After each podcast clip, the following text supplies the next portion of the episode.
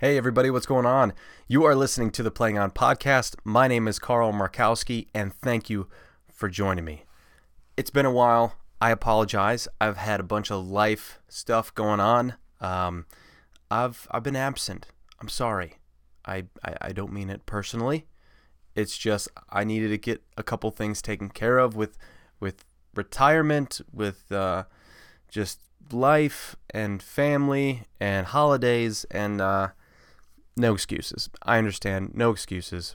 Thank you guys for tuning in. Uh, this is uh, this is something I want to continue doing, and I want to, you know, help out the paintball world in any way that I can. And if it's doing a podcast, it's doing a podcast. So thank you guys for listening. Uh, this episode is brought to you by Shock Tech USA, the mechanical marker industry, and kind of it, it's boiling up again. Uh, everybody's getting into autocockers. Everybody's getting into these manual um, these these manual markers that are just awesome to shoot. Um, and if you enjoy shooting autocockers, you would enjoy shooting a Shock Tech marker. These things are badass looking. Uh, I will actually be shooting a. Uh, I, might be shooting an autococker because I'll be playing with the gunfighters in the 10 man series at the Iron City Classic, at the Chicago event. I don't think I'm going to be able to make it to the West Coast event, but the all the, the most of the 10 man events I'm going to be playing with the gunfighters. So that's going to be fun. But if you guys are looking for a marker uh, to participate in any of this stuff in, or just to plink around with, I mean, it's it's starting to boom, and uh, the Shock Tech markers are amazing. I'm I I was on their website. I'm on their website now, and some of the anodizing on these markers are amazing, and just how thin and slim these things are. It is it's amazing to see, and uh, Danny Love over there at Shock Tech, he's uh, personally putting all these things together, so you know they're gonna shoot awesome. Uh, so if you guys get a chance, head over to ShockTechUSA.com. They have the Gunfighter 1.5 frame over there. They have full markers, five and four star, pneumatics, inline regs, internals, soft goods, all kind of stuff. Shock Tech USA, uh, and yeah, enjoy, shop away. Uh, we are also brought to you by Charm City Paintball. Head game is on fire. Uh, we have a bunch of people now wearing Charm City Paintball stuff, and it's it's not because of this podcast. It's because it, it's because it's quality. It's quality gear. It's quality head wraps, quality headbands. He makes pack bands uh, for myself. He has uh, a very popular grandma's couch fabric that he will be bringing back. Um, that uh, that's that's really cool. But he makes really good product. It's it's old school feeling. It's it's fabric anything that he makes is usually 10 or less. So it's all kind of a custom run. And uh, you know it, it's it's amazing. You know, mike's a great guy. He's uh, down out of florida. He's sewing all of this himself. And uh, it, it's all great. I mean i've i've had nothing but compliments on all of my excuse me all of my gear that i get from him uh, has been complimented on numerous times and I enjoy it, man. It's it's great stuff, and uh, I I really enjoy having him. I had him on the podcast, and uh, just as a sponsor, it's it's it's really cool. So if you guys get a chance, hit him up on Instagram, Charm City Paintball, as well as Facebook, and uh, yeah, and check out all of his designs. He has he's always uploading new fabrics, and uh, he'd love to work with you. So make sure you tell him that Carl from the Playing On podcast sent you over there. So thank you, Charm City. Thanks, Mike. We are also brought to you by Push Paintball. Uh, this is kind of uh, kind of a new sponsor for the um, for the podcast, but they have been coming out with some awesome gear lately. Uh, I don't know if you guys have seen this, but uh, I'm, I'm, sure you have. But they have the Unite goggle, which is out. Uh, Chris Soya is is working with them, and they have a bag series that is amazing. They have the goggles that are awesome, and they've really been making some uh, some noise in the paintball world. And it's it's no surprise the product is uh, is high quality stuff, and uh, Brian Benini is behind everything, so you know it's gonna be uh, it's gonna be great quality. But if you go over there, they have apparel, they have uh, the bag collection, they have the Unite the Unite lenses and goggle system. Uh, I have a bag right back here. Um, also with the uh, the Velcro sides, you can get the uh, the Velcro letters to make sure that you don't that you don't uh, lose your bag because you'll have teammates trying to take that shot. But um, but yeah, make sure you head over to uh, pushpaintball.com and you can check out all of their very sweet gear. So thank you to Push Paintball. Uh, we are also brought to you by CK Fight Life, and you might have known these guys back in the day from uh, from the name Con- Contract Killers. But what's cool about uh, CK Fight Life is that they are a mix of paintball and jiu-jitsu two things that I very much enjoy, do, enjoy doing. And uh, if you head to their website, they have anything from uh, rash guards to gis to belts uh, to soft goods, t-shirts, and then on the paintball side, they have packs, they have pants, uh, they do laser engraving, which is uh, has been seen on the pro field and all over the paintball circuit.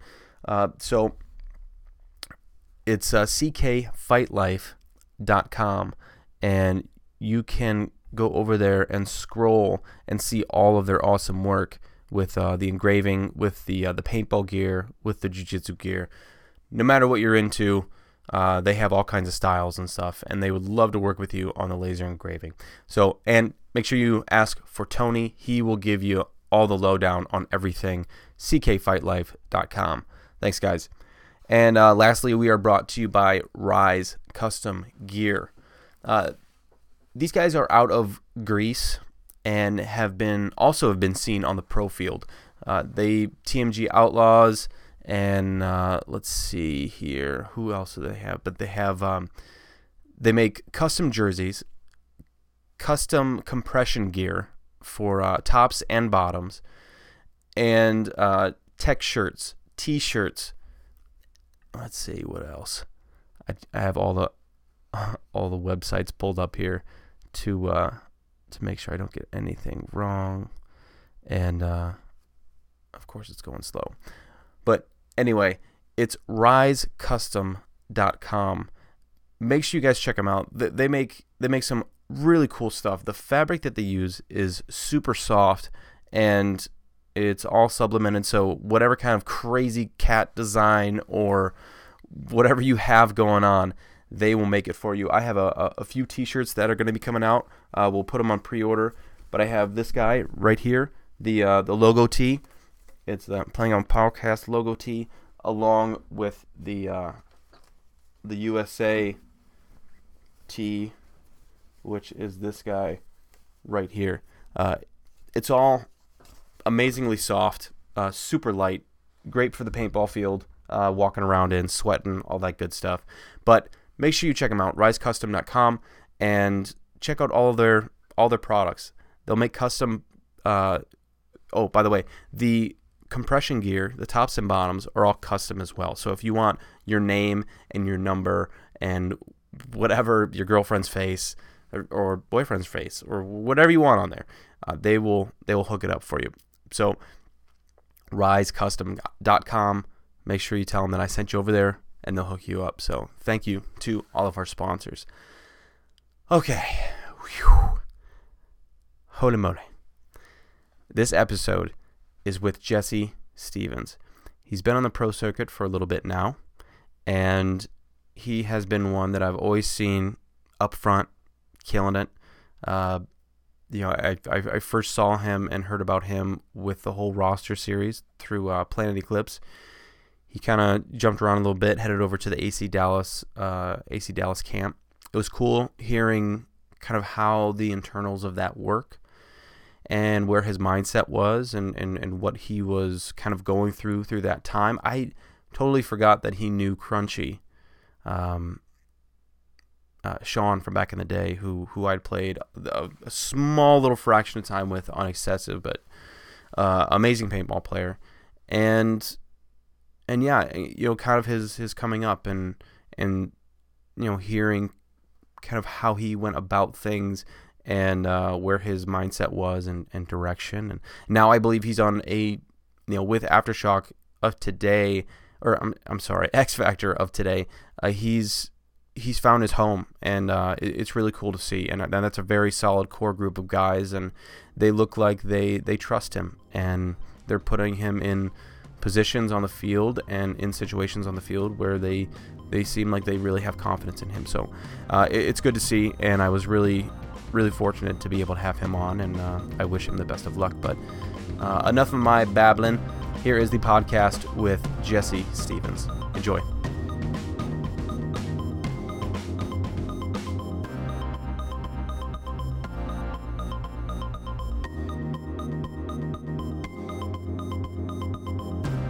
Yeah. What's up, man?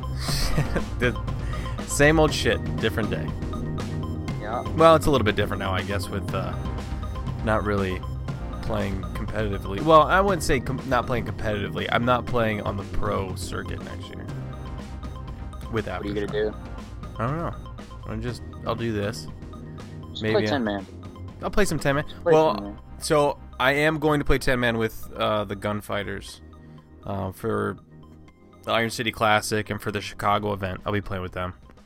That'll be fun. I don't know if they're gonna try and convince me to shoot an autococker though. Yeah. Dude, I I I just I'm you. so terrible at it. That's it. I mean, that's that's my excuse. I'm just I'm really bad at at shooting an autococker. Okay. I'm trying to set this up right. Well, as long as you have light on your face, you'll be good. Yeah. People can see okay. you. Yep. Is there like glare? Cause the TV behind me. No. Um, no, it's it's fine. It's good. It's better than some for sure. I've had I've had people where they um where they put the light completely behind them and just everything's yeah. black and it just doesn't work. But yeah, no, this this works just perfect. Perfect. So what's up with you, man? Not much. Just grinding. I'm uh I'm in school. I have about 18 hours left. I'm almost done with this semester, and you know, just staying busy. Uh, it's been a wild off season already. Yeah. But um, yeah, I decided I'm gonna stay put on X though. I'm not gonna do anything. I had a couple offers, but yeah, you know, I think I think with where I'm at right now, I'm I'm in the right place. You know, just with you know, and, and balance is the key word, especially with doing what we do, and yeah. just with school. And I'm working for Alex Martinez now. I do like a lot of the social media stuff for the field now, so I'm kind of I'm working into that, and I'm learning a bunch of stuff on the fly. Yeah. And um, my degree's in communication, so I'm trying to get more into the viral marketing, social media marketing, uh, content creating side of things. Like I really want to do a lot of video editing stuff. Nice. Because to tell you the truth, dude, like my like what what I would love to do is just what the Ghost Sports guys do, like just creating videos, cool dramatic like finals videos and all that, mm-hmm. showcasing everything. Like that's my dream. Like if I could go back and do it all over again, I'd go to UT Austin to film school and just go wherever that takes me. Go as far down the rabbit hole as I can, you know. And yeah, yeah. Well, I mean, every that's that's one. And where would you be? I mean, would that have worked out? You know, it's like, would you yeah. would it have worked out, and would you be where you are now?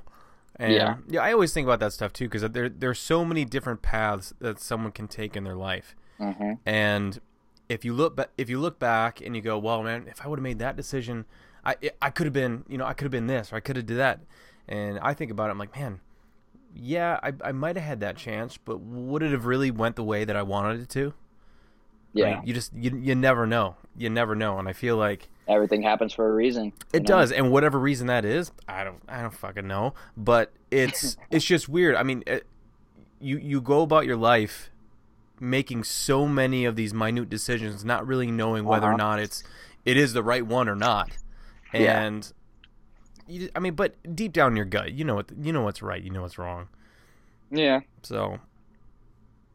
I yeah. try to just tell myself, you know, I, I'm I'm where I am for a reason you know, just yeah, keep keep it up, keep doing what I'm doing. So I heard you're working with uh, 1st Form as well now too. Uh, yeah, um, I just started the Legionnaire program. I'm still learning stuff, and I'm I'm trying to find balance with it all. Like, I I didn't realize like how much I was really getting into Yeah. with all that. Sorry, I'm plugging in my computer so it doesn't die. no, you're good. I didn't realize I didn't realize how much I was really getting into with that because uh, there's just that's another rabbit hole. You know, there, there's so much that goes into just being a legionnaire. Like I know Greg Siewers does it, and just the whole training and you know just learning how to market yourself and you know social social media content creation, all that stuff. You know, Mhm. just being a part of it and putting yourself out there, just you know building a following. Being your own business. it's it's a lot, yeah. Yeah. It's like it's a lot, and I mean, I've I've been already been able to make a little bit money off of it. You know, Mhm. just you know, getting products to some people or people just asking me questions and then wanting to try it, and then you know, it it goes from there. But it's been it's been cool. But hey, David, obviously, he's been awesome. You know, he he helps out a lot of us within the sport who uh, who really want to try the products and to tell you the truth, I've I've tried a bunch of stuff. You know, I I bought into that Legionnaire uh, package and I got a, a bunch of gear, and I love it all. To tell you the truth, and they're Yeah. high quality products. I mean, it's not like these are, you know, anything's low quality or they've cut corners by any means to, you know, make it as cheap as possible. It's it's very very high quality, Yeah. and I like I kind of followed it and was dieting pretty hard going into cup and I saw pretty awesome results. But again, it's it really it boils down to the diet and how Mhm. much work you're putting into it. I mean, you're a freak athlete, like you know how it goes. yeah. I'll Yeah, know- it's what you I'll put in, man. much- It it's basic. Yeah. when you come down to it, you know, you hear the saying over and over and over again. You are what you eat, and it's such such a, a plain and simple, like straight to the point saying. It's so true. It's so true. When when people go, you know, oh, you you are what you eat, yeah, whatever. But I mean, I had uh, we were doing running around today, and we had uh, this. Even though it was thin crust, we had pizza, and I just I, I'm like, I feel sluggish afterwards just the carbs and everything and just and once you eventually get to that point where you do start your body does start feeling it when you start eating something else different than like you know the vegetables the meats the you know the, the proteins whatever you will i guarantee you that you will feel it and if you have a cookie or two you'll be like oh my god you, you just Yeah. feel you, you feel different Yeah, it's funny. Um, like I was eating super clean going into World Cup. I had, I was I was dieting uh, fairly well. I was on my grind, working out like sometimes two times a day, as much as I can, just Yeah. with my school schedule and everything. It, it, I was able to work that in, but I didn't actually get like a ton of first form products until about two weeks out, like right before the layout dropped Mhm. and then I was on it. Like I was on everything from that point on, and they have a lot of cool little products that you know really help. I mean, no pun intended, just supplement your life. Like those Opti Greens that I know you've probably seen. Yeah, I've tried Coach those. Supper powder or whatever, Mhm. dude. I've been drinking that every day, and I have yet to feel sick or just anything yeah you know and it like just simple little things like that like getting like the full serving of like vegetables and all that good stuff that your body needs but doesn't always get you know all the time right. with like a regular diet like what we do every day. But just being able to you know implement these little things in my diet and you know the just just everything they have. Like it, it i feel like it's helped me tremendously. But um you know it all goes back to just cl- a clean diet and it's funny like as soon as world cup ended i started cheating a little bit ate chick-fil-a like the past two weeks straight you know and whatever, just whatever I want, while continuing to, you know, work out and do the same thing. And Mhm. to tell you the truth, like I, I've noticed a difference completely. Like as Yeah. soon as I change and start cheating a little bit and start putting some processed stuff into my body, like you, it's night and day. Yeah. Really, I've noticed it. But overall, it, it's been awesome. Just the the entire First Form family organization, like they're amazing people, extremely helpful my coach uh, that David hooks me up with, he reaches out all the time, and you know, I I completely support all the products 110. percent Like I'm not just gonna sit here and try and sell people because you know it's something to do. Like these these products have helped me, yeah and I've been so glad that David kind of you know, has been in the position where he is to kind of help us out a little bit with them and open that door. And it's awesome. Yeah. It's awesome seeing a company like that kind of get into paintball a little bit. Like if you go to their their social media page and you see, you know, them giving Houston Heat shout outs and everything, it, it's just cool to see. You know, just yeah. cool to see our our sport like on social media in a, a different realm other than just paintball. You know. Yeah, I'd like this. You know, I thought about this too. You know, I've I've been thinking about this for a while, um, and I talked a little bit uh, with David about it. But you know, with with Nike coming in, I see, and I wouldn't say coming in. That that's the thing. It's like they're kind of dipping their toe in the pool. Yeah, they're testing the water a little bit. They're that's testing it. the water, and I and I don't know if sponsoring individual teams is I mean, I can understand how sponsoring individual players or, or, or, some teams that get more press or whatnot could possibly get the product out there. I understand that. But I've, I've always wondered why not try and sponsor the league and have a logo on a bunker constantly while this whole webcast is going on, anything like that. Because you're obviously trying to get press, like you're trying to get ad space, yeah. right? You're trying to get press. Mm-hmm. And if you want this to be something like, I mean, I kind of related to NASCAR almost because I mean NASCAR you have the car the car is the billboard and it's on the screen all the time what is on the screen all the time the majority of the time when you're watching paintball are, are, are the bunkers and if yeah.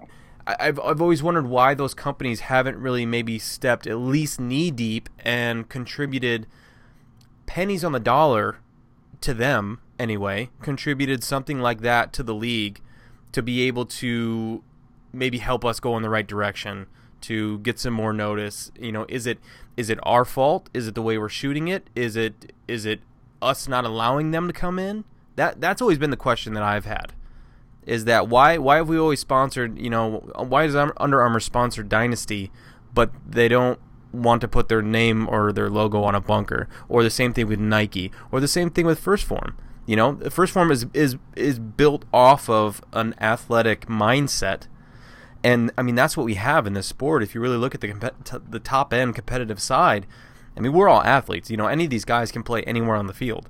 Uh, and and what better way to promote a product that will put you on the high end? Because I've tried this stuff before and I really enjoy it. I'm not much of a pre-workout guy, but I enjoy everything else in between, mm-hmm. the OptiGreens and everything. Um, and and I, I just don't know why. Where is the is it? Are they not trying to take a risk? Is there a risk with them going a little I bit deeper? But, but uh, what's the uh, what's they the just loss? want to see a return. Right. Yeah, they just want to see a return. Like that. That's the biggest thing. They're gonna invest. They want to see mm-hmm. something come back. And I mean, you know, as paintball players, we're we're all guilty, but everything wants every everybody wants everything for free. You know, so yeah you know, there there's all kinds of things that are going back and forth with that. But I mean, who who knows? Like maybe something in the future. We we've seen over the years like all kinds of different companies come into the game. Like remember mm-hmm. when Intel sponsored uh, Dynasty, you know, yeah. and then Rockstar, and then all that stuff. We've seen all these huge companies come in, and then they're they're here for you know a minute, and then they're gone. Why didn't they stick? Yeah. But yeah. Okay. That's the question I'm trying uh-huh. to answer, and that's yeah, that's. Yeah, I've got a lot of I got a lot of things going on right now. Um, I, I probably not a lot. Probably just it makes me feel like there is a lot of things, um, that I'm involved in now. But it's, you know, there's a lot of questions that I haven't had to really, uh, take on, but now I've been thinking about because we all want the sport to grow, mm-hmm. right? We all want to grow with the sport, and how you know how do we do that? And that's that's what I'm trying to figure out because it's it's tough. There's so many dimensions to it too because there's obviously our side, right? There's there's our competitive yes. side. Uh, then you have the scenario side that a ton more people play, and also what the public recognizes is, is you know going out in the woods and playing. And then you have the the the entry level side where it's it's it's a happy medium of they kind of play both ends. They play they play on the scenario field, and then every once in a while they get drug over to the to the speedball field. It's not like they play speedball, yeah. but they're over on there. So they, they kind of get they're just the entrance, uh, the, the entry level.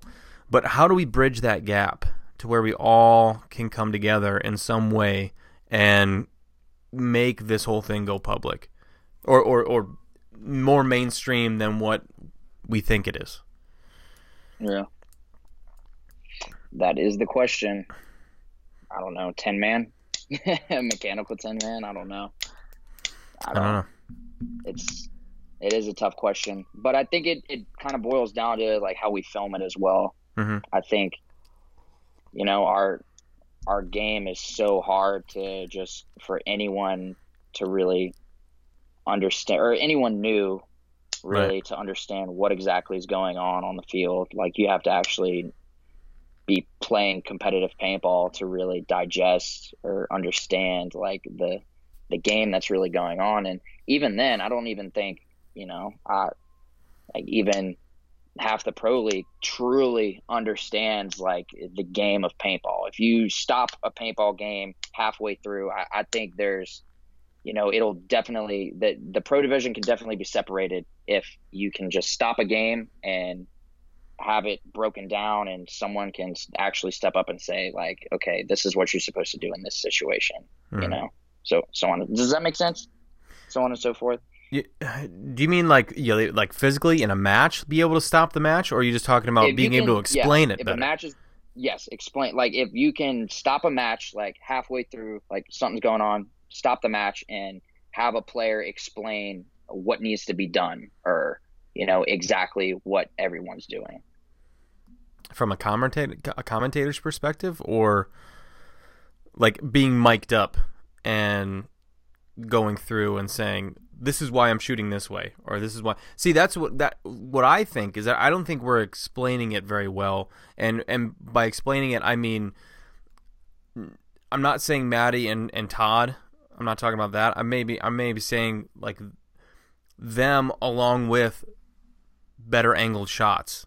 You know, putting yes. cameras in better spots because from from from our side view perspective, from what we have, like the the hockey view or the football view, kind of where yes. it's you know the, the, the side. Yeah. It's hard for people to tell why you're shooting in one spot and why you're not. But if we mm-hmm. can get if we can get more behind angles and see, it's like there was a, a good camera angle from the um, I believe it was a snake corner, um, and you you can kind of see tape side.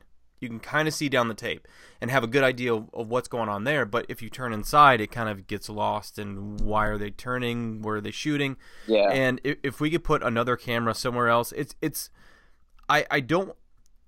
This is how I've had to think about it. Is that I I don't think saying that it's hard to explain and and saying that it can't be done is the answer. I think we say we just haven't found the right way to do it yet. Mm-hmm. That's kind of what I'm trying to get at. Exactly. You know, it's it's really it's really tough to explain what exactly is going on, mm-hmm. and kind of going back to that point, like I, I don't like the game, the actual game that is going on. I think I think there is a a small percentage of people who actually truly know like the the game of paintball, what what needs to be done within a match, like mm-hmm. all that kind of stuff, you know. And that's really what separates like the divisions. Like I yeah. think a lot of lower divisional players, they're just kind of playing individual ball out there. Like there's a lot of aspects of the game that mm-hmm. just people don't necessarily understand. Yeah, you know what I you know what I think has kind of pushed that. I think it's been uh, ramping markers. Uh-huh. I I really truly truly believe in my heart that that when they first did it, when they first went to ramping, they went, "Aha.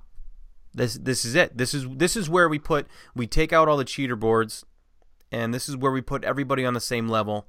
There's no more cheating. Everybody ramps up, you know, everybody gets a governor on their engine and everybody's going the same speed. That's it. Which was great to begin with. But the thing is with that, when you have when you start going generations or you know or even 3 years of having kids come up only playing that their yeah. individual skills of of of knowing how to place paint or or knowing how to hold somebody in rather than with one finger and everything, but actually being able to play the game at an individual level rather than just standing behind a machine gun. I think Yeah. they start relying on that a lot more and not relying as much on themselves and their team. If that makes any sense, there's I, I feel like there's No, a ton of does. individual skill lost um, now, and I think that's that's your divisional differences coming up. I mean, we we prob we have a lot of guys playing semi-pro that have been around for a while. If you go down and you look at the semi-pro Oh, bracket, for sure. there's a lot of veterans down there too who've played for a long time, Mhm. um, who have probably helped a lot of those kids, the, you know, some of the newer kids that are on that on those teams. Um, but a lot of those guys down there played when you didn't have to shoot ramping, and uh, I think that has been I think that has been the difference. And um, I'm involved uh, with this this whole new thing. I don't know if you've heard it, the uh, the NPL NPL. and we what we want to do is we want to try and bring back that individual skill hmm we want to bring back the, uh, the skill of the player we want to we want to take away all the aids all the assists everything we want to we want to start bringing back that we want to start building teams back up we don't want to compete with the NXL we want to grow with paintball we want to grow with the teams and um I mean that's that's our main goal. That's our main goal. We we don't want to change paintball history. We just want to maybe change the direction a little bit in the way that we think is the right way. You know? And I'm not saying that the NXL isn't going the right way. It's just it's it's there's nothing wrong with a different choice. Mhm. And if if if all you have is one a one way street, but you have a dirt road over here, and this one kind of the dirt road kind of looks intriguing. It might be a dirt road now, but it's eventually you know it could eventually be a shortcut, or it could be you know a a better way. Who knows? But I think we've just been kind of beating this one path where you know it's it's time to try something a little different.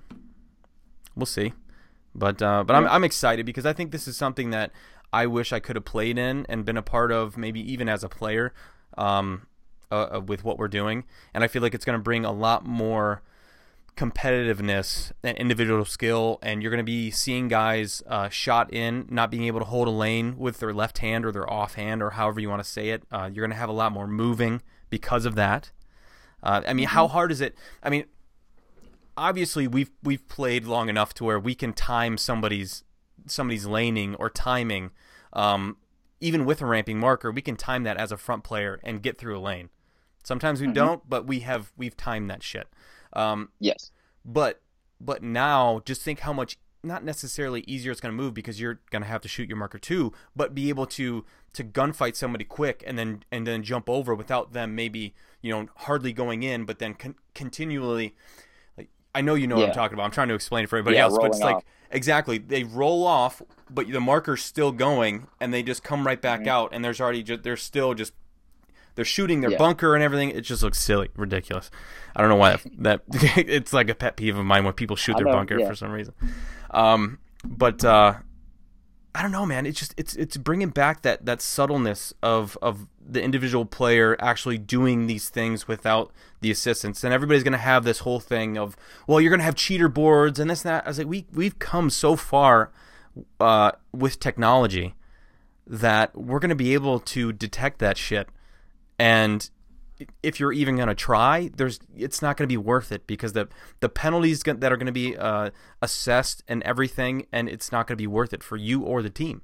And we're going to have each player is going to be uh, I'm not trying to lecture you about this or anything, but I'm just I, I'm excited about it because it, it's uh it, it's just something that uh, it's going to be cool, and it, you know each player is going to be registered with a marker, so you're going to be responsible for that marker. So when you register and you check in as a uh, as a player, like we all do um, at the events, you're actually going to register with a marker.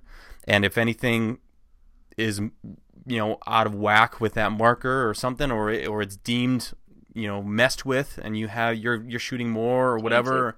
Exactly. Now you're now you're responsible for that thing. So it's like we're trying to make it as legit as possible, um, and then also just have all the teams grow with the league.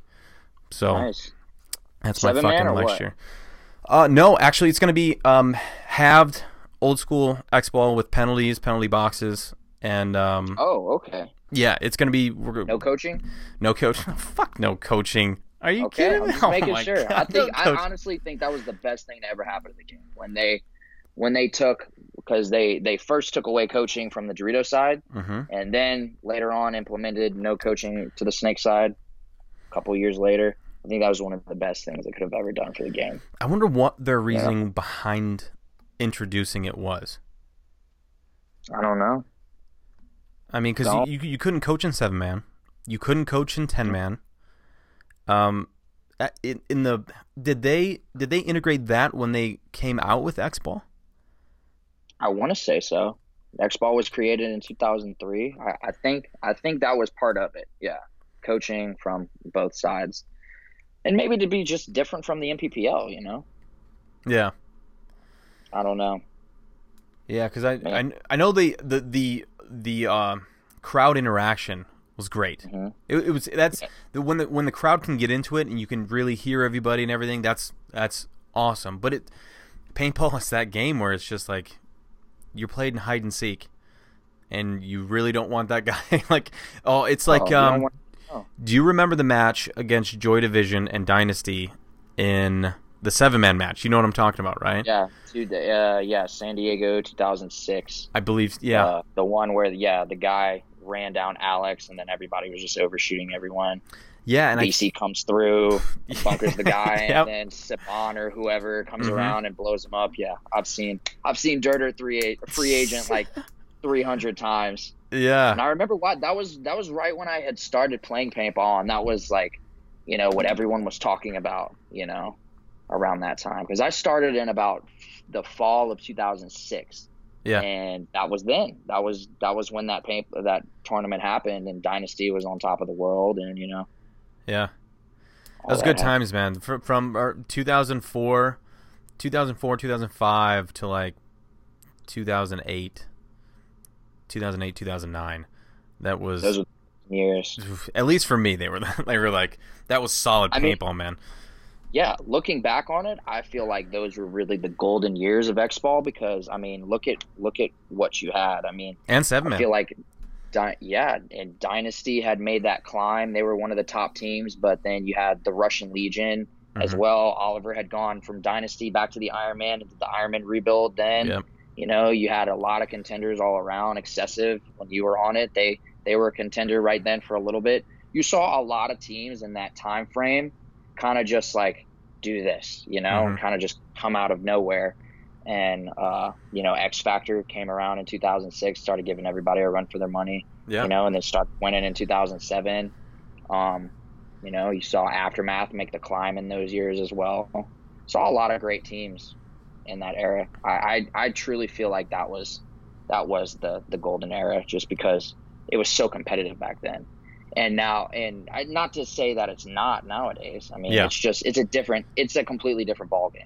You know, it's a lot more eh, technical in a sense now Yeah. a little bit slower rather than just you know back then it, you had so much freedom to be just creative Yeah. and just try things you know Yeah. so And I think that's what made I think that's what made it exciting uh, back Mhm. then. And I think the excitement today um, is more or less just I guess seeing I don't know playing. I guess I, I, don't- I really don't know how exciting it is as as the spectator. I mean, we watch it as we Yeah. we watch tape, right? And I, I'm Mhm. sure being in those stands on Sunday, you know, afternoons uh, and watching a match is, is pretty exciting. But for uh, for the most part, man, it's like you see a lot of teams like they're waiting around to get shot. Like nobody wants to take that Mhm. risk anymore, and nobody wants to try things anymore. And it's yeah I don't know, and I, I can understand it, man. You know, everybody wants to win, and and uh, I'm sure there's a lot of pressure on people to to perform. And uh, you know, if you're if you're the guy going out there, that's the tough part with front guys, man. You know, we're supposed to go out there and perform, but we're also supposed to go out there and not get shot. Yeah you're Uh, supposed to make it happen but you're also supposed yeah. to not get shot Yeah. so Go you out there and- the happy medium yeah, go out there and make the move. Uh, make something happen, but don't don't get get shot. Make sure you shoot everybody else. Don't get shot. Uh, you know, get to their side. Don't get shot, and shoot everybody else. Uh, Yeah. Okay. Yeah. Sure. Sounds Kinda easy. hard. yeah, it sounds easy until you do it, and you're playing against some of the best players in the world who just don't miss. You know? Yeah, who? Oh, dude, the So, shots. The, yeah. the the shots are insane. Yep. There's so much that goes into it, but that's what Yeah. makes the sport beautiful. You know, there's so many different layers to, you know, the onion, I guess you could say. Yeah, But uh, yeah. So let's let's go back to um when you started. So Yeah, where where originally are you from? Yeah. I'm originally from Slidell, Louisiana, uh, born and raised. Um, grew up, you know, over there. Discovered paintball when I was, I want to say, 12 or 13 years old. Finally convinced my dad. I had seen it on TV a couple times. I had heard. Uh, I had played soccer for years Yeah. before this, and um, traveled, did all that thing, uh, did, did all that stuff, and uh, just heard my. I remember being at a practice, and I heard my teammates talking about like a, a birthday party, paintball party, you know, and uh, That'll do it. Yeah, and I kind of wanted to get involved, and I remember talking to my dad and convinced him to bring me after one of our games one weekend, and got there like an hour before closing time, right? Yeah. Um, like at four o'clock when most fields close at five or whatever, and there was like one guy out there, and I'll never forget, Mr. Marty, who still plays to this day. He's a Navy SEAL, retired Navy SEAL, I believe. Shout out, Mr. And, Marty. Uh, yeah, shout out. So uh, he took me out there and we played one on ones, and I'll never forget. He uh, first time I ever got shot, he just shot me in the foot from like across the field with his little Spyder. He uses like a two inch barrel on it, man. I, it's crazy. Still uses the same gun to this day. Uh, he shot me, and I was hooked ever since. And it became an every weekend thing, you know. And I think my dad just really wanted to get me off the Xbox, you know, playing Halo and Call of Duty all day, yeah. you know. So that kind of just, you know, it blossomed into something so much more, and it gets deeper, you know. Uh, Sean McDonald, one of your old teammates, Crunchy. uh, yeah, Crunch, born and raised in Slidell, Louisiana, too. He was hitting his stride um, around the time that I started playing.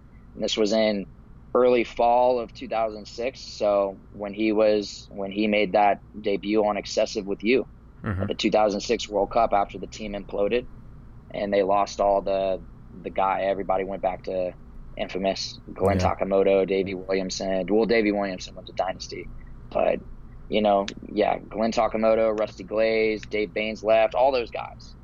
I Um, I ended up going to he- Avalanche.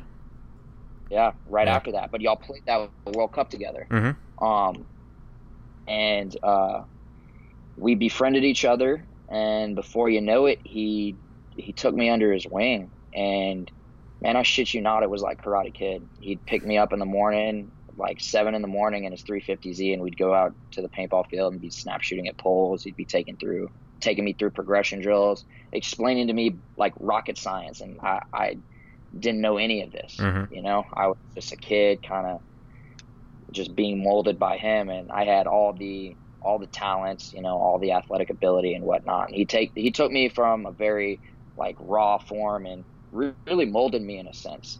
And it was funny, like I think him and Mouse had a running bet whether or not uh, he could get me to play pro, and sure enough, man. Pay up, down Mouse. The line, got, yeah, right. Years down the line, got my shot with X Factor, and the rest is history Yeah. but this was 2006 um and from like 2006 to 2007 i was like really getting or i had started in 2006 i was really getting into it but by 2008 um after he had retired you were back on avalanche by then. Hmm um by 2008 i was i was really getting into the swing of things. I was playing three-man tournaments um you know i Were was you, you weren't on a team yet? i wasn't really on a team. Like i was on a little three-man team dude the louisiana scene was dead Yeah. like really dead back then. So, and I grew up at LA Extreme Paintball. Shout out to Drew Bankston. Uh, you know, I I grew up out there, and the scene was kind of, you know, it was kind of torn. Louisiana scene today is still rebuilding, and I do a lot of work over there trying to, you know, help it grow more Mhm. and more. But it was it was very it was very clicked up, you know, uh, the scene back then because you had the the Rocket Kids, Warped Army guys, um, over at Paintball Command, over in Abita Springs, Louisiana, and I'm over here in Slidell, and the fields were kind of split. Like you know. So everybody everybody's kind of doing their own thing, and I started playing three man uh, on a little team, and I played my my first my first big tournament was World Cup 2008, and I played D2 five man with Dark Army, which I know you played with Gerwin Hen. Yeah. Uh, or Roger Hen, Roger Hen, and Roger was nasty, dude. But yeah, Roger was nasty, Yeah. and uh, I'll get to him in a second. but he, uh, I played for some of uh, some some guys from their field, SWAT Paintball, in Ocean Springs, Mississippi. We played together uh, with some friends of mine, five man at World Cup 2008, and that was my first taste. And then going into the next year in 2009, I uh, Sean actually got me a tryout with the Palm Beach Vipers, and I played on one of their Division two teams. Um, but yeah, like the the Louisiana scene, it was hard, man. I'm not gonna lie. Like today, like a lot of these kids are spoiled because the scene, the scenes are just, you know, they're a little more developed. And when the economy hit that recession in 2009, uh, even like late 2008, like Mhm. everything tanked. Yeah. So it was it was hard for a little while, and you know when when I finally got my chance with X Factor, I knew I had to take it. Oh yeah I knew I had to move out. I knew I had to move out to Texas and be a part of that scene, and just That was with the tryout, the the roster tryout, right? Yeah, that was in 2012. So I know I'm kind of jumping all over the No, place. it's all right. Tarantino over here, just cutting up the story, chopping it. It'll up, all putting it make sense. together. Yeah. Yeah, but um, no, like it, it was really hard in Louisiana, so I was kind of bouncing around. You know, I would go out to SWAT paintball some weekends and you know play against uh, Roger and Gerwin and get my shit just pushed in. I would go. I would practice with um the the Warped Army guys, which basically the Rocket Kids. Uh, they were over at Paintball Command, and I would do seven man practices over there, and that's when I first discovered my love for seven man, because that was like the only field that had like a seven man setup because the team actually played seven man strictly. hmm So I would go over there and I would kind of mix in with them and play against them with, uh, you know, a lot of the, a lot of the other teams that were out there who just needed some extra bodies, you know. Yeah. And I consistently do that. And Drew Bell, Stuart Ridgel, all those guys, Anton Lavropoulos, he like all those guys really helped me tremendously. And you know, it's so funny. Drew Bell actually hit me up the other day. He's like, "Hey man, when you get back into town, let's do drills at LAX." So I get back on the horse with him. Uh, I think that was one of your teammates on Avalanche uh, Yep. for a little while. He was he was yeah, he came later in the later in the Uh, yeah.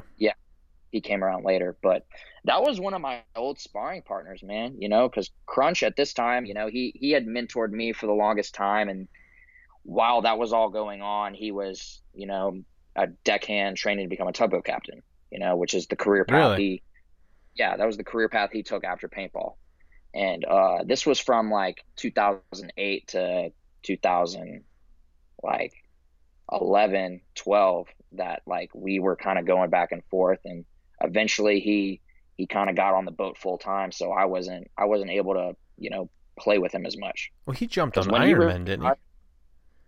he was on the Ironman in 2007 and then in 2008 he retired Yeah. he was out like to off season 2007 he was done Yeah. he was I, I believe the story he was kind of talking to aftermath because aftermath made the jump to pro for the 2008 season hmm along with Tampa Bay Damage.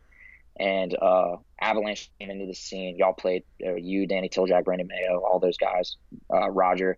Y'all made the jump to pro from semi-pro after y'all won the World Cup in 2007, Mhm. right? So all that whole inf- that happened, but Sean stepped out, started doing the tugboat thing, and now he's doing that. But he was strictly just like playing with me.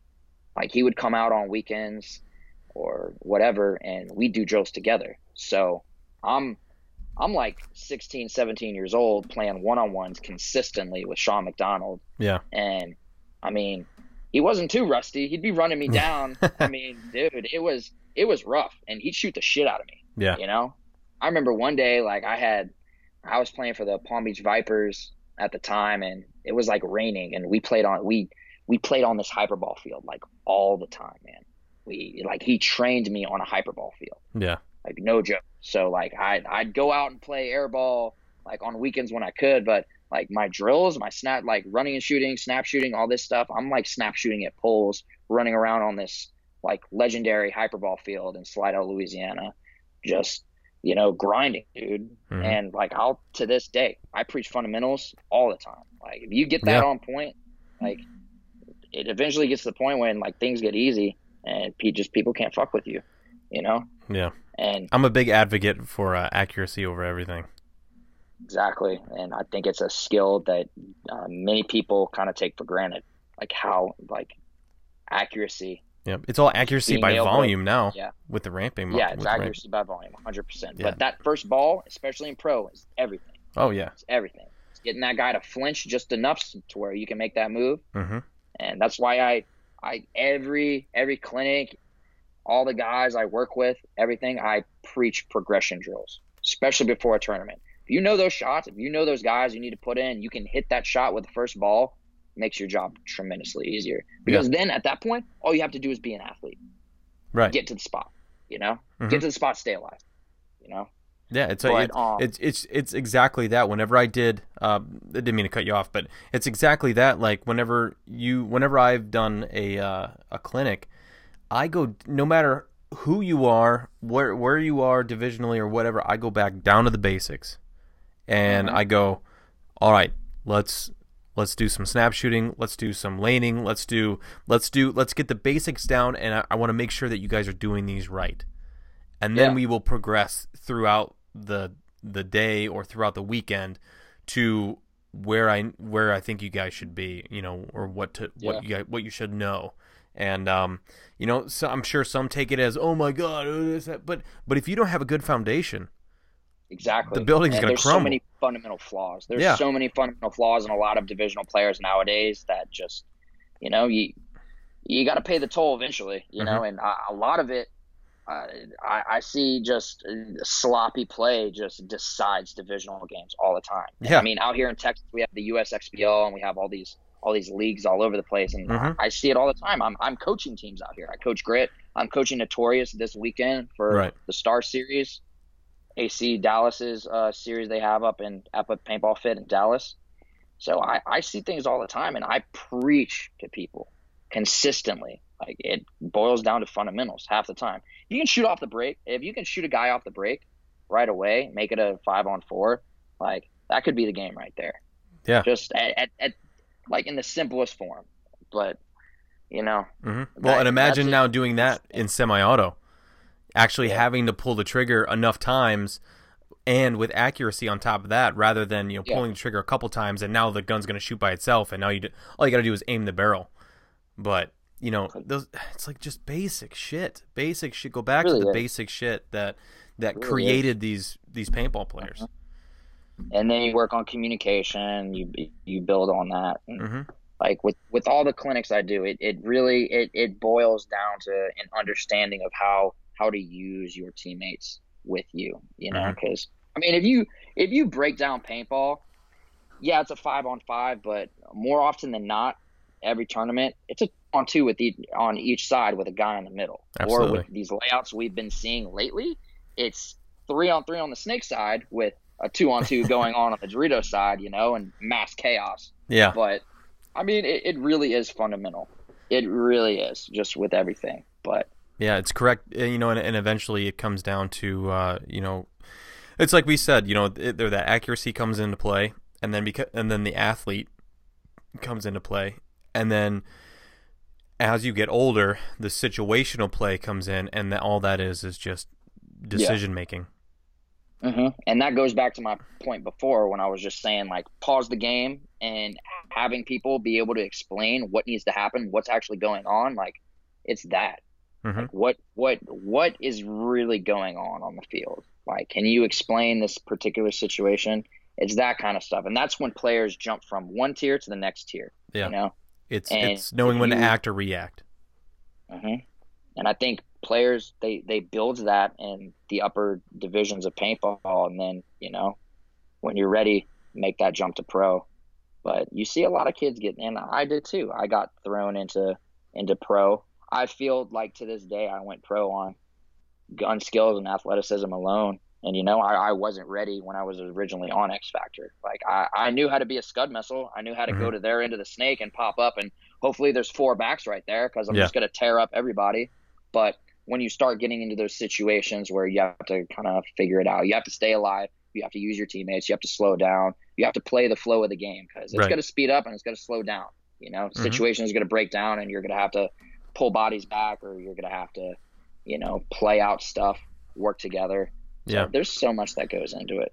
Yeah. And as, a, as to, oh, I was going to say, as a, as an indiv- individual player too, uh, you're going to change throughout, you know, throughout your career and throughout, you know, not just yeah. you, uh, you know, people who play the sport. Like myself, I enjoyed when I was younger. I enjoyed going really, really far. I enjoyed mm-hmm. going really far, going as far down the field as possible on a snake side or whatever, really quickly, shooting guys in the back, trying to shoot as many as possible. And then, you know, if I get shot, at least I took some with me.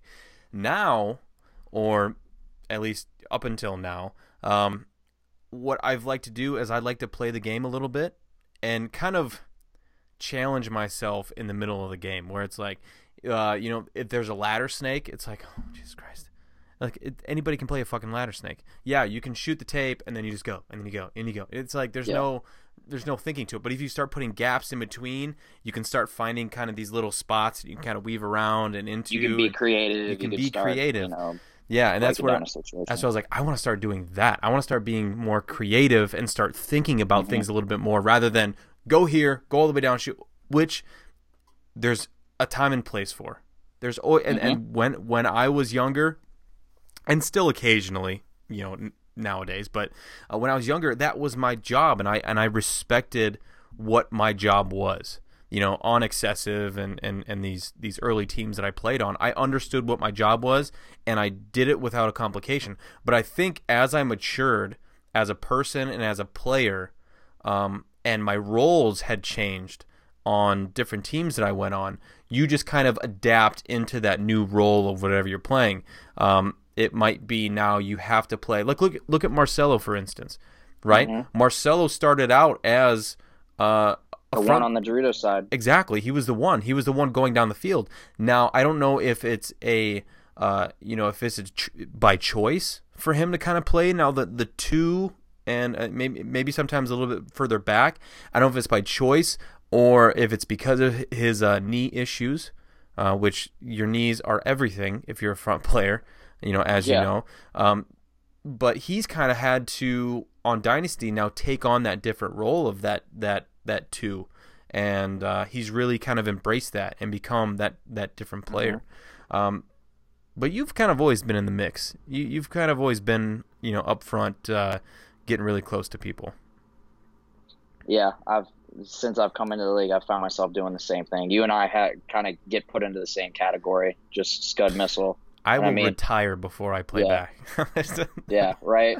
I mean, and I, did. I have I have no problem being back there, but yeah. I just I I find myself just doing what I've I've always done, and just I'm head down, running far somewhere, just gun battling, and then playing race to the fifty. You know, trying to get onto their side. Yeah, man. I don't know why it's like shooting my gun a lot is not fun to me. Yeah. Like it, it's weird. Like I've I've gone only just a handful of games um, these past a while actually without even shooting a, a whole loader and at least getting yeah. you know it's it's just it's weird. It's me. It's like who I am. I'll I'll get down the field with with only a loader, and while there's still four guys alive or whatever, yeah. I'll just figure out a way to do it. Um, but I mean, but I can look at it as you know, was that always beneficial? Probably not. I probably could have shot my gun a lot more, but that just I think it's kind of one of those old dog and new tricks thing where it's just like that's yeah. just kind of how how I've always played and it is what it is. I think it's I think it's with the field nowadays too because I mean if you look if you look at you know what they've been doing with these field layouts besides obviously Atlantic City this year but uh, I missed that for the one. most part the fields yeah yeah you didn't miss anything. it was just slow. They put yeah. the car wash for the back center, man. I mean, come on, dude.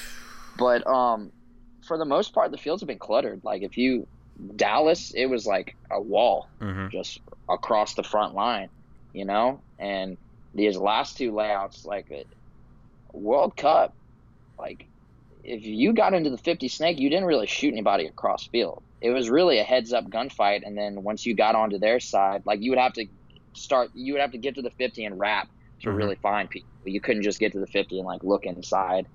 And the same, like with all that, and the same on the Dorito side. Like, you know, when you when you got to the 50s or even their side, you know, you you had some backs on the Dorito side, but it wasn't like you could roll into one spot and shoot like three or four guys instantly. Right. You know, you had to get on the tapes, wrap, and then get to their end and try and peel guys off. Mhm. And Chicago, Chicago was somewhat similar. You It was know? dicey. And yeah, it was dicey. I really like Chicago this year. That was Yeah. a good one.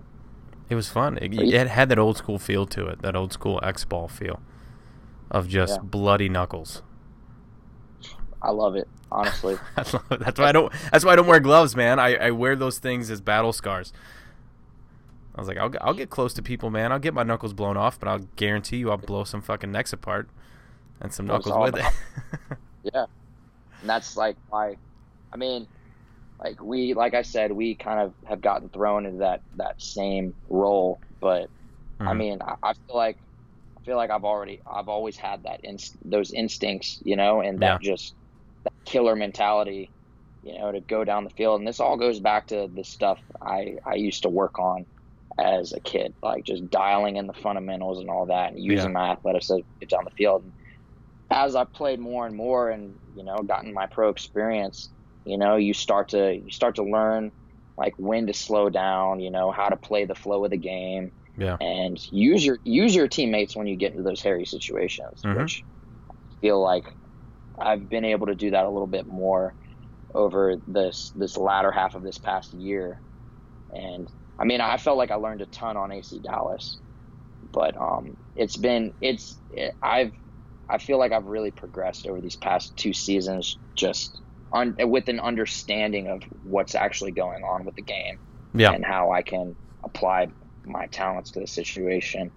But just yeah, that that role is just fun. I mean, I, I'd Yeah. love to be able to play the two, but I always get well, always I'm, I'm somewhere. I'm always so much uh, more accurate whenever I'm closer. So that's Mhm. that's how I always think of it. I have a way better chance of shooting you when I get really close rather than really far away. Yeah, it's always nice when you you pop up on their side of the field and that guy's just doing a job, and has no clue, you Like- know, where you are, and then you just Boop boop. just eat Just a lunch. couple. That see Yeah. for me too. Like, I I don't get a ton of enjoyment. Like sometimes, yeah. Like I'll I'll lay into a guy when something when when it Yeah. needs to happen, I will. But there's just something about just throwing two balls out and just like just seeing the two Yeah. just on the goggle Yeah. or, or even just Work him. even just one in the back or something like that and just go to the next person it's like i don't need to i don't need to waste my paint on you bro i'll i'll just all it takes is one hopefully it breaks but you know i'll move Yeah. on to the one but uh um It's probably a little bit more embarrassing when it's just a couple. You just get dotted up real quick, Dude, brand new set of oh, eyes, and you're just man. like, Mhm. yeah because you get and you know the camera's on you. you get the reaction when somebody gets shot to shit you get the reaction like ooh or like, like oh Yeah. you know that reaction Yeah. but when somebody gets shot with one ball or it's like a good shot it's like ooh you know you get that Yeah, whole thing that goes wild. Yeah, that's I, I like those. Um, I had a uh, so question for you. Um, what what is the big difference playing on AC Dallas rather than or, or let's say what's the, what's the big difference playing on X Factor rather than AC Dallas? Like where where do the differences lie, and uh, and why did you make that jump? Well, I the entire time I spent three years with AC or within the AC program, and then uh, that last year I uh, played pro with them. Um, it was it kind of came down to just commitment, and I've lived in San Antonio this entire time. I've lived in San Antonio for the past six years. Yeah. Uh, and it just it became ex- extremely difficult, you know. And I just recently started going to school again. Got about 18 hours left on my communications degree from UTSA, so it was just like a commitment thing. And I I got a great offer to go back to a team that I initially left. Who it's not like these guys weren't ever not my friends, you Mhm. know. Like we've maintained incredible relationships over the past few years, and you know, when when I finally got the call to come back, it was kind of just like, okay, clean slate, can do this all over again. Because, dude, I left X Factor right before they won the World Cup. And yeah. I sat there and I watched them on the webcast win the World Cup, just thinking like, shit, man, I could have been there. But uh, you know, it's something I've kind of held with me, and I wanted to, I wanted to be able to come back and, you know, win one with the boys. But it was just, it, it was kind of like, okay, I could go back and right some of my wrongs and start off on a clean slate and be the player I know I can be mm-hmm. for that team, you know. And um, it was just it was a it was a new opportunity, and it was it was something that I kind of felt in my heart that I wanted to I wanted to make right. Yeah. And you know, Alex Martinez has been like a father to me, a second father to me for a while now. Amazing, He's dude. Taking care of me. Yep. Yes, absolutely amazing. Like, dude, when I saw y'all embrace that cup, you know, that was after our game. Like, that was a powerful moment. Like, I, I look back and I saw that and I was like, wow, dude. Like, yeah.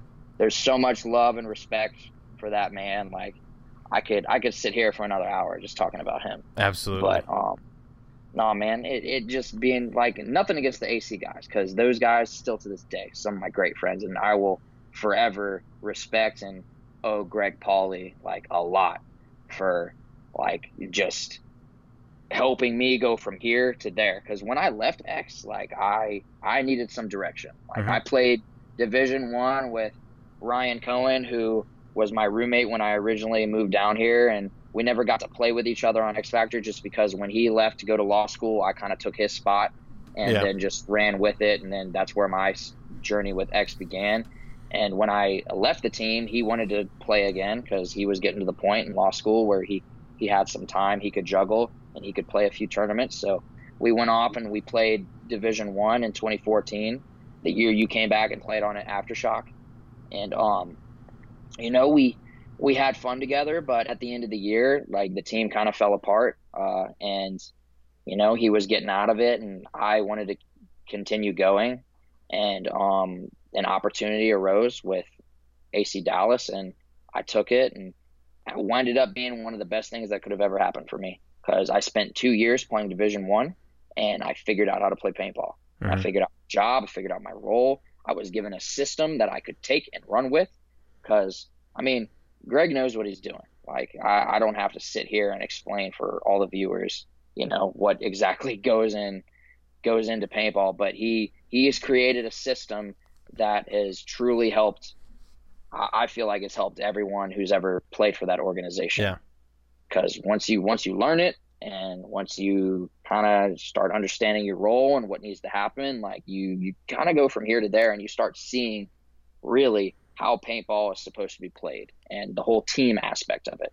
And I guess that kind of brings me to my next point. Uh, just with AC Dallas, like the difference between X and them, dude, they are so just organized. I mean, just boiling down to the playbook and everything they do. But like, there's it's it's so slow, methodical. Like, I mean, we've we've watched AC Dallas over the the past few years come into the league and kind of use. I don't want to say like strange ball esque. You remember Detroit Strange, mm-hmm. how they used to, you know, like really use the clock and, you know, slow the slow methodical, you know, play style. But that's what they do, dude. They they yeah. rely on their shooters, which they have great shooters, and they have one of the strongest back lines in the league between the Jackson brothers and TJ. Mm-hmm. You know, they've they can really, you know, grind a team down and work people out and you know pick guys off just baiting people into moves you yeah. know and using each other working off of each other. And then you add brad mccurley one of my great friends into the mix you know smart methodical player. He's been a he's been a, a stud for a while on infamous. Right you added him to the fold and then you know you have him and tj on the dorito side working together cohesively just putting things together. And it's a strong team man. And i mean they're they're very well coached like I said, very slow, methodical play style, you know. And then you go to X Factor, who is a little bit more balls to the wall. I mean, obviously Sunday paintball, you see it slow down. Right. Like, that's just what happens. But you've played on X Factor. Uh, I think it's more like a reaction, you know. Like X Factor kind of just sets the tone. We come Mhm. out, we do we do what we want on the field, and we try to impose our will. Yeah. Um, I think that's the best way I can explain it. Um, you know, AC Dallas is just a little bit more slow, slow, methodical. You know? And I think both strategies work and don't work. You know what I mean? Yeah, I and mean, it, and you've kinda- seen that. I think we've seen that throughout the years where it's like uh, X Factor with their style gets to, you know, gets to Sunday consistently, and but just can't really the gameplay or whatever it is can't really make that last jump. Gets right there. Yeah. It's the same thing with AC Dallas. Their and their gameplay is is pretty different. You know what I mean compared to compared to X Factor. Um, I think for the most part. But then their gameplay also gets right about there. But then they just Mhm. can't make that hump. Now whatever that is, I don't know what it is. Um, I mean, it's the little things. I mean, really, when Yeah. you get into it on Sunday, it is the tiniest of mistakes, and I mean Mhm. that that's just that's what comes with playing on the highest level of any sport. And Right. if you want to start nitpicking and looking at, you know, what really goes on, it's the small little bullshit mistakes. Really, it's the little ticky tack stuff. You know, Yeah. like guy, and I mean, going back to our match against AC Dallas at World Cup, they shot like two of us off the break the first two points, and then the third point we play against them, they shoot Billy off the break going to the snake, Yeah. and then it grinds down, and I believe it became a it was like a one on two for a while, and we just like killed a bunch of time, and then we had to come back, and it was like too little, too late at that point. But Yeah. it it really is the like very small things, you know. And like going back to Chicago, we we first game on Sunday we blow out Impact seven to one, and then we play the Russians, and it's a back and forth battle, yeah. you know. And it came down to the last second, and then we go into overtime, have a have a bad breakout, and two of us get shot off the break, and that's the game. Because on that layout, you know, Yeah. two bodies peel off on the snake side. I just go straight to the 50 snake, starts wrapping, and just traps that guy, right? Mhm. The rest of the team follows up, and then, you know, everybody just gets picked off. But it's, man, it's little things. It really is. Mm-hmm. You know? But, uh, See, it's weird with paintball too. It's it's it's little things, but then it's also luck. Because how many times have those guys been probably shooting that lane? Yeah, it's like how many times have those guys been shooting that lane and missing people, and then all of a sudden Uh-huh. in overtime, in that particular moment, they were able to pull the trigger at the right time, aim their barrel at the right time, and just so happens they shoot two guys. Yeah. So so, it- much of it is luck. I mean, dude, There's the so much more luck than I think. the- yeah, the refs can decide half the game right there. If a guy Yeah. you know, decides, yeah, cheating, like all kinds of stuff comes into play, man. Mhm. But that's just part of the game, you know. Yeah, and I've heard a lot of people, um, you know, and we, and we have a lot of, you know, we talk about a lot of the stuff that we uh, encounter on the pro field, but a lot of people in the divisional fields are encountering the same thing, and I, I, don't think we hear about it, um, of like people getting screwed over by penalties all the time on the, di- I mean, dude, yeah, It on the- happens. It happens. Like I, I was in divisional paintball for a while, and Yeah. dude, a bad call from one ref can decide the entire match. Really. I, I, I know a few people who Yeah. went to Cup and they were playing on a divisional team, and I and I heard that they had one call that was turned or that wasn't turned, but it was called, and they go all that way and spend all that money, and they get that far, and then one one call like puts it all away, Yeah. and it's just like oh my god. I mean, I guess the same things in the in the in the pro league as well, but you know we have uh, the webcast. You know, we have some sort of instant replay to be able to look at it a little bit further.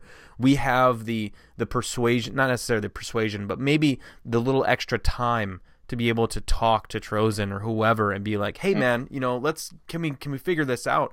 On the divisional side, as far as I know, it's not really like that. I mean, it's it's whatever There's happens no happens. Yeah, yeah. there's good luck. And, yeah, and half the time it's like even if the rep does make a bad call, he can't really overturn it or What anything. Yeah. Like, half the time they don't, and they're just like, "Sorry, buddy.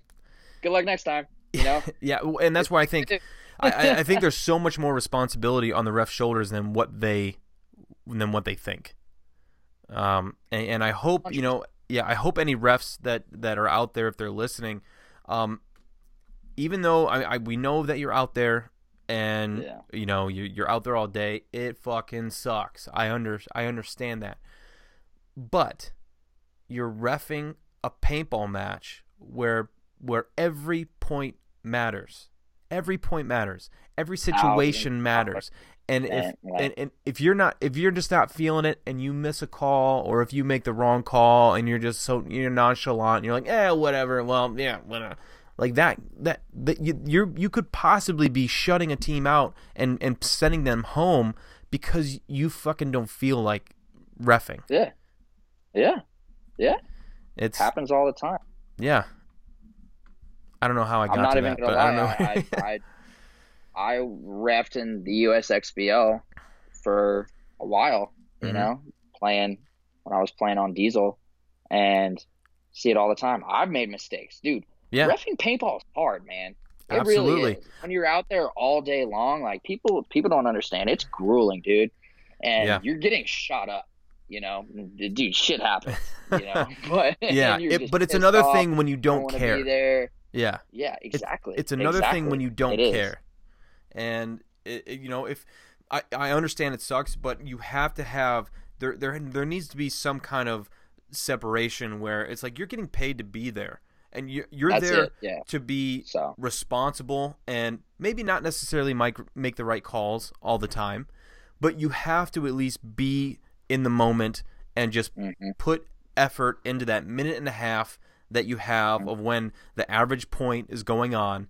Uh, just be in the moment for that, and then fuck off in the in you know in the points in between. Do whatever, but I, it's there's so much more depending on the refs than what they think. I I, I think.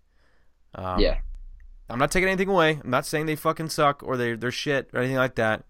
You know what I'm saying? No. It's it's like it's just they I'm with you. yeah, and it's happened. It's happened to plenty of players, plenty of teams, all over the place, by mistake and possibly on purpose. I don't know.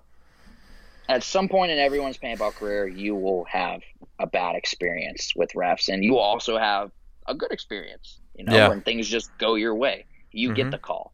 You know, you get shot in the face, and the ref wipes you off. You know, Oh, something, dude. something dumb. Yeah. You know, but uh, yeah, dude. As a as it may be. as a pro kid player, as a pro player, you know too where all the refs are standing, Yeah. who's going to be seeing you, what's going on. I'm not saying that I have cheated in the. I've gotten away with things, but as a player, as an as a an older player, and you know this too, is like you'll you'll know where where refs are standing. You know when Mhm. who's going to be looking at you and who's not, and you know part of the game. it's part of the game. You know, yeah. It is. But but yeah, going back to my story though. Yes, please. Uh, I know I know you're gonna you're gonna edit this all around, but uh, Oh no, this is In going. This is going how it is. I don't. Ed- how it I don't. Yeah, I don't edit these as all. Edit pretty much at all. All I do is throw ads on. oh perfect. So um, People like all that shit, so I like Yeah. it too. So in 2009, I went over to the Palm Beach Vipers, Mhm. and that was that was another crazy experience. So I was just, you know, it, it, it was a it was brand new for me. I was playing with, you know, a bunch of guys I had recently met, and it was a, it was a large growing experience, and it was mm-hmm. something that, you know, I I appreciate now more than anything because I was I was one of the kids that didn't really fit in within that organization. You know what I mean? I felt like I kind of got the short end of the stick and many instances and just kind of got shit on. But I kind of at the same time I did it to myself. I Yeah. was I was awkward weird kid for the longest time. But uh that was that was an incredible learning experience. And i met some really great friends through that. And it was cool because in 2009 kyle spicka was actually still playing for the palm beach vipers on the same pro team. So that was like my first interaction with him I've heard of that guy. you know? Yeah. Yeah. Pretty good player. He's all right. but uh no and then i i ended up kind of going my separate ways from the team halfway through 2010 and the guys i was playing with uh on that Palm Beach Vipers line, they created another team called Zulu Warriors, which a lot of those guys ended up going to play for CEP and then now uh, PC China. Oh, really? That's um, them? Yeah, Colin Cherry, Logan Landry, a lot of those guys I, I played with for a little while.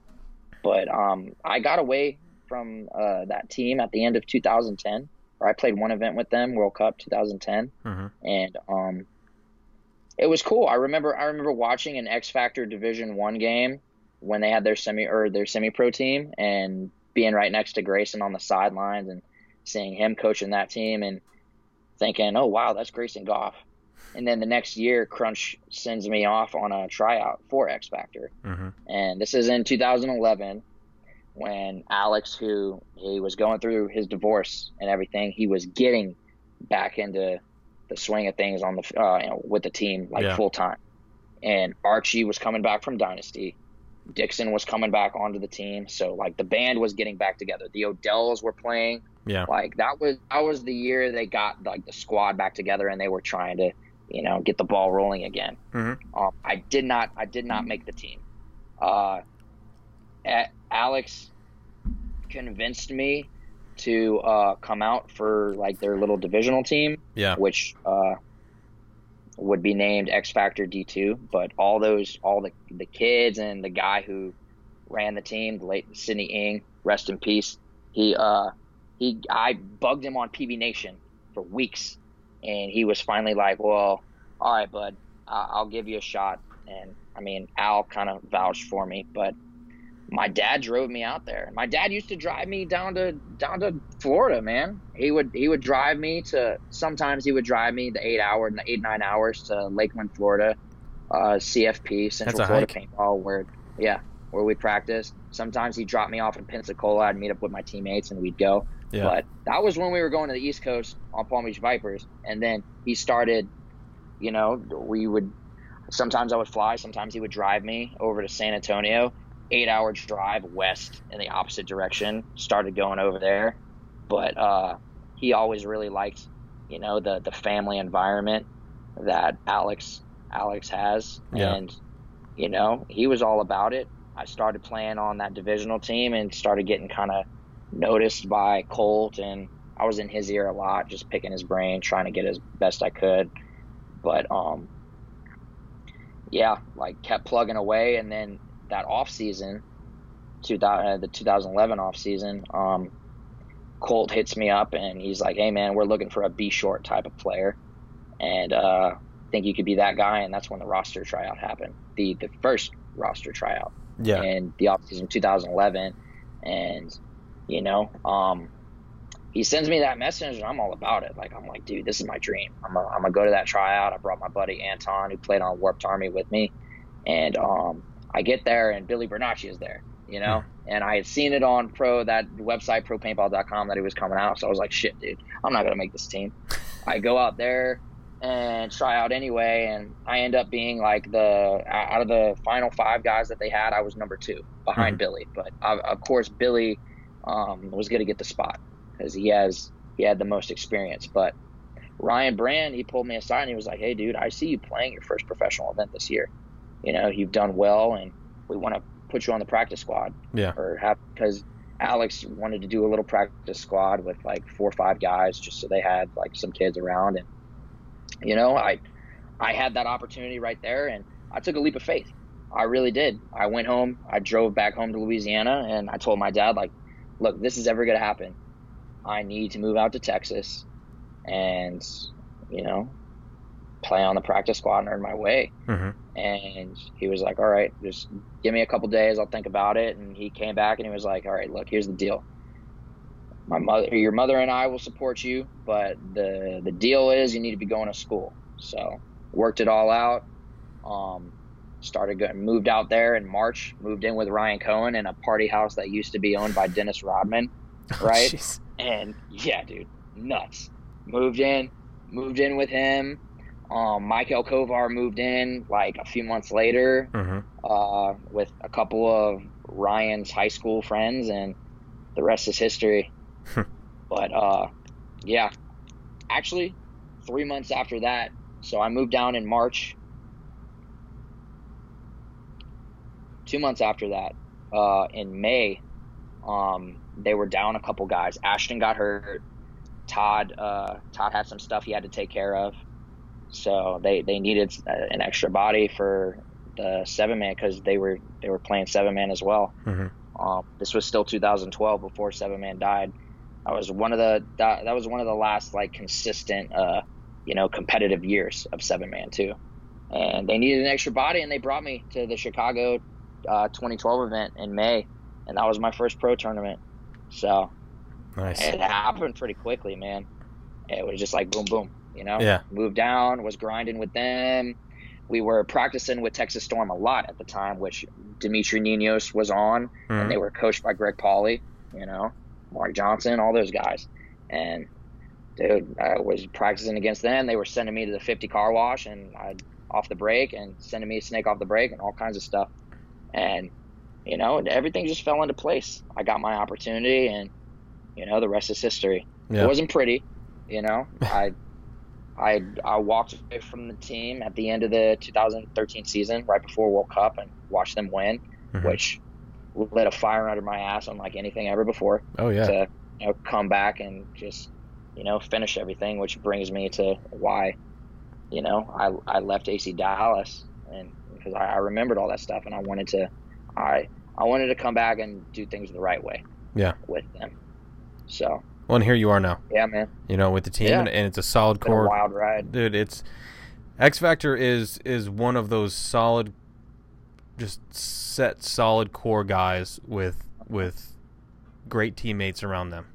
You know, and uh, it's it's a it's a great it's a great organization, man. You know, Alex makes you feel like uh, you know family and 100% family and the players are all incredible, hands down, and uh, it's just it's it's a great solid organization. I mean, there's there's not much more I can say. I I can say a lot more, uh, but it's going to be all the same shit. It's just it's a great it's a great place. Yeah. I just couldn't fit in with that. I don't think my play style was at the time just didn't just didn't fit. But it doesn't mean that I don't respect those guys or anything like that. I think it's a I think it's awesome, and it's great to see you back with them, and it's great to see uh, it's great to see you on the field with confidence.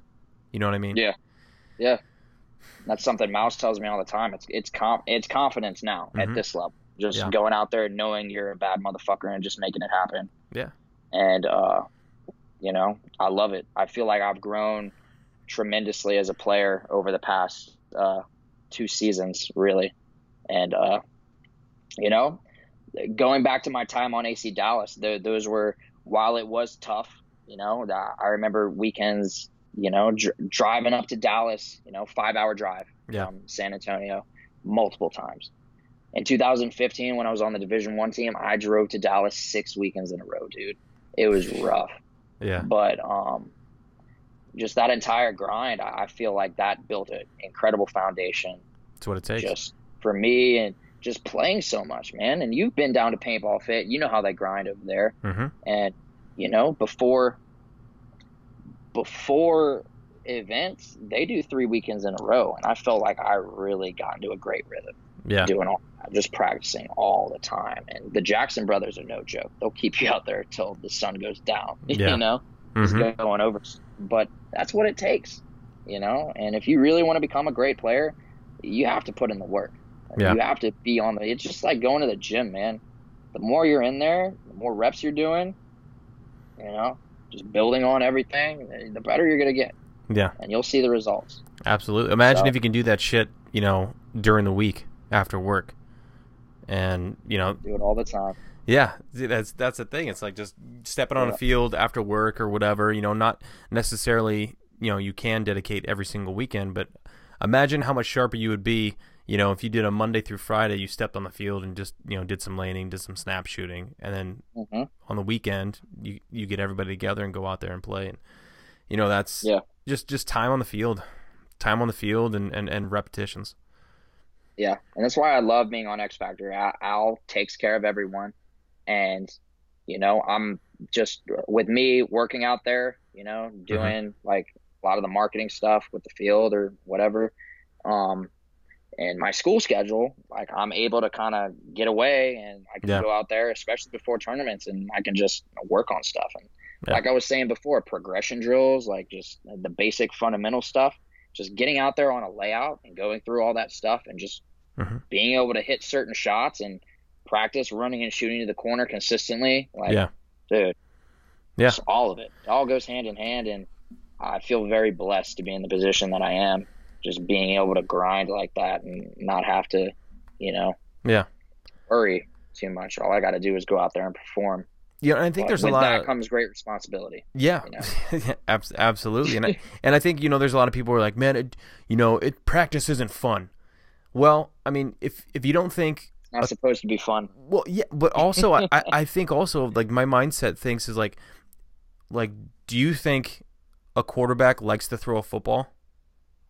Like, of course he does, right? I mean, yeah, I, I think yeah, he. you got to fall in love with what you do. You have to. A, a pitcher enjoys throwing. He he Yeah. probably doesn't enjoy throwing 98 miles an hour every single day, but he will throw a baseball every day. There has to be some sort of of you just have to. I think that's where it comes down to too, where it's you just love doing it so much. That's why you go and do it, not because you have to. you have to fall in love with it. Yeah, yeah, not Yeah, I because you have to go do it, but because you actually want to go do it. Yeah.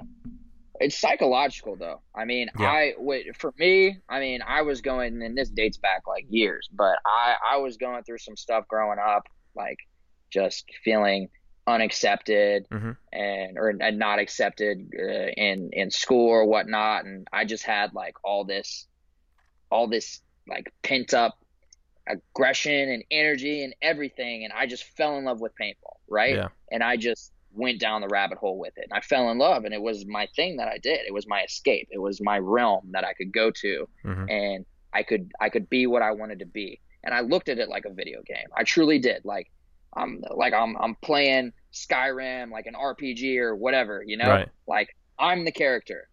I'm building all of my skills now.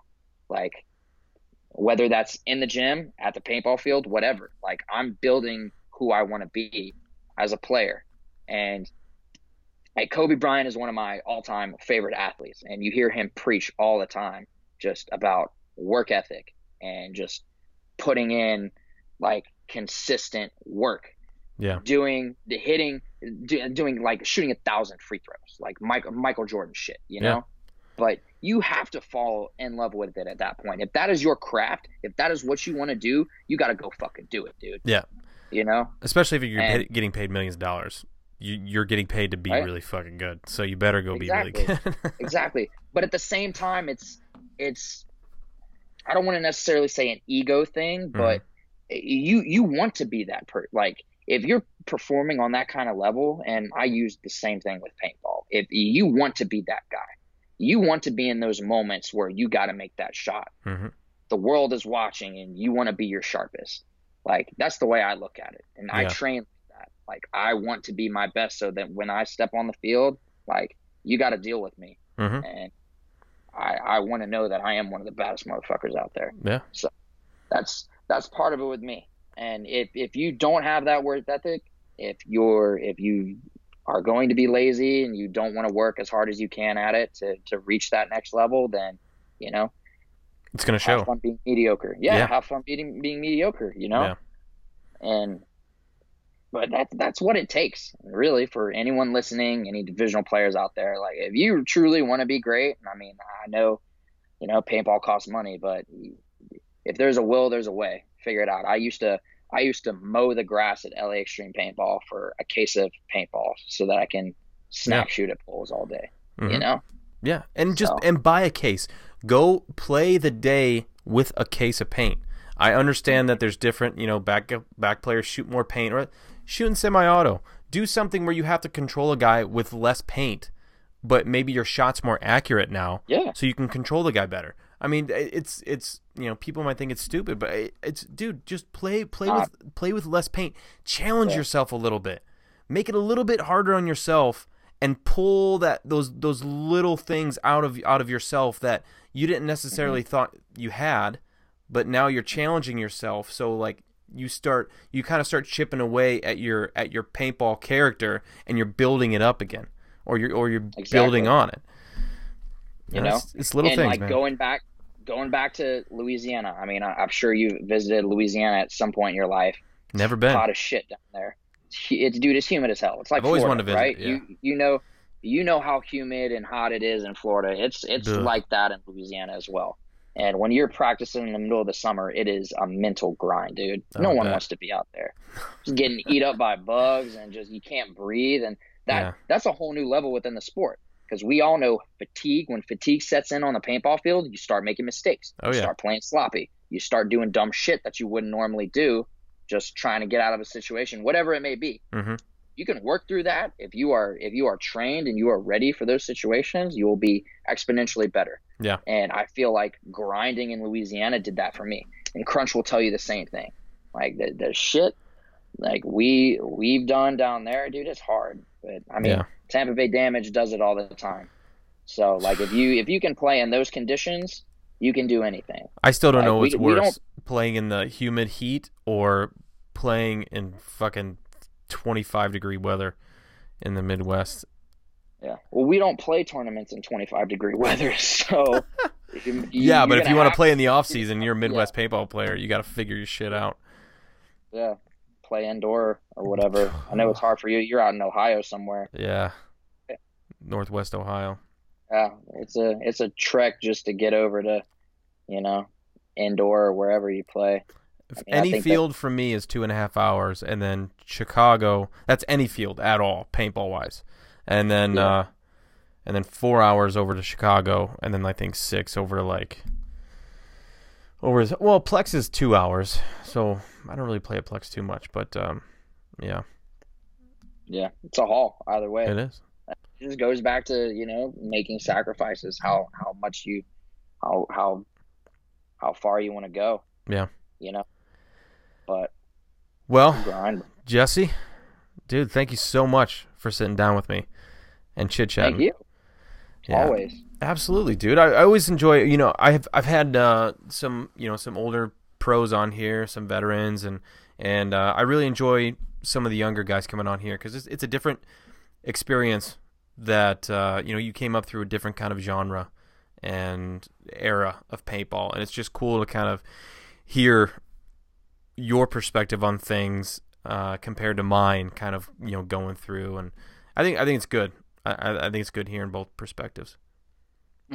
No, it's awesome because I mean, dude, I, I I wish I could like just hop in a DeLorean like Marty McFly and go back in time and play in 2006 or play in 2005 against Dynasty and just Dude. like I, I missed I missed that whole era, right? Mhm. And dude, I I feel like I would have been a monster on half of those fields, just where the X is in the middle and you know there's pins like lined up in the middle of the field and it's a ladder snake and there's mini X's and Yeah. Doritos on the Dorito side, but like it, it, it was just so different back then. You Mhm. know, 15 balls a second, just two 20 minute halves, just balls to the wall, just eating people's lunches. You It's know? crazy. You had that, and then on the totally separate side, you had this seven man uh, system where it was Oh, like just methodical and just but but exciting. Um, Yes. You know, stands were 100%. still packed and watching, Yeah. and it was like it, it was just crazy the two dimensions. watching Derder videos, like I never got to play Huntington Beach, dude, and it's something Yeah. that like I, I I really I really wish I could have done. But like going back and watching like old Derder films and everything and just seeing Huntington Beach and those giant stands just packed, dude. Yeah. Like completely packed. People everywhere, drunk, screaming fans, just like so excited about paintball. We're gonna Like, try and bring that- it back. yeah, Yeah. dude. That is what I I wanted to live for, and that motivated me to just be able to play on that stage. Yeah. And it was it, it's just cool. Like, and I still nerd out, and I'll go back and watch Derders, and I'll watch all that stuff. And I'm like, wow, dude. Yeah, man. I watch Sunday cool. Drivers before every event. I watch Sunday Drivers Really? on the plane ride. Yeah. Hell yeah. Yeah, I always, I, yeah, the little shit that I do. Well, man, hey, thank you so much. I wish you the Thank best you. of luck. Um, I know you're gonna bust your ass in the off season, and uh, you're gonna sharpen your sword. Um, you know, for this upcoming 19 2019 season. So, yep, I wish you and X Factor the the very best. Uh, tell Alex hello for me. Always, Always. You know we uh, got love for you. Hell yeah. Take uh, take care of yourself, bud. Always, buddy. We'll talk to you soon. Care of that kid. Yes, sir. Later, buddy. Peace, man.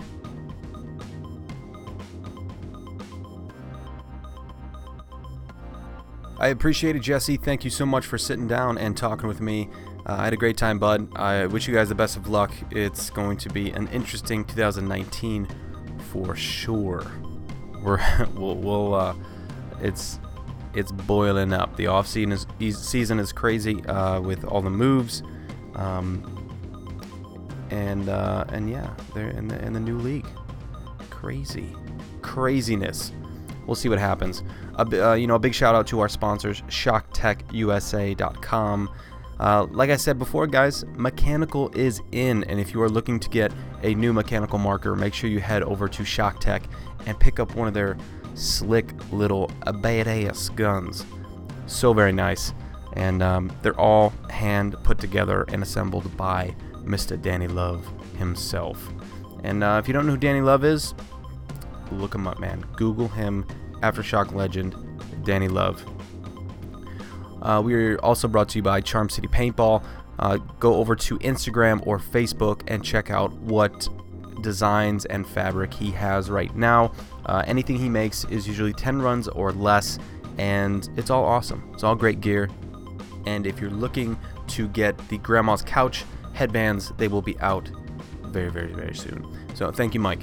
Uh, also brought to you by Push Paintball. The Unite goggle, the lens, the bags, all can be found at pushpaintball.com. Uh, make sure you you uh, ask for Crystal Soya. I would do that, and and uh, and he'll tell you the business. He'll he'll let you know what's going on, and yeah, amazing gear and uh, a great company. So pushpaintball.com, ckfightlife.com. They have the the all the gear for the the BJJ uh, for the the paintball jerseys, packs, uh, laser engraving. So if you guys have any markers that need laser engraving, please please go over to CK Fight Life and uh, and they'll hook you up. You guys they, they've been all over the place on the pro field, um, on divisionals. Everybody has wanted to get anodizing, um, but sometimes you can't. And the next best best thing is laser engraving, and they do an amazing job over there. CKFightLife.com. And last but not least, brought to you by Rise Custom Gear, RiseCustom.com. And they are the ones who are actually doing the t-shirts for me. They will be on pre-order. Uh, should be this upcoming week. Get them just in time for Christmas. And uh, yeah, let me uh, let me see your guys' support for the podcast. I appreciate it. Um, I'm gonna hopefully have a Patreon here uh, here soon, and that would be awesome if I can get that rolling. And uh, and yeah, I appreciate all the support, guys. Thank you so much. It's been uh, it's been so fun with the uh, you know playing and the support on the uh, on the pro field.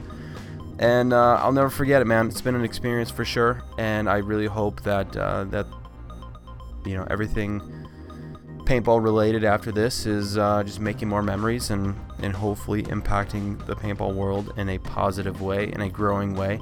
Uh, you know, that's what I'm that's what I'm trying to do, and that's what uh, that's whoever I'm who I'm involved with is trying to do as well.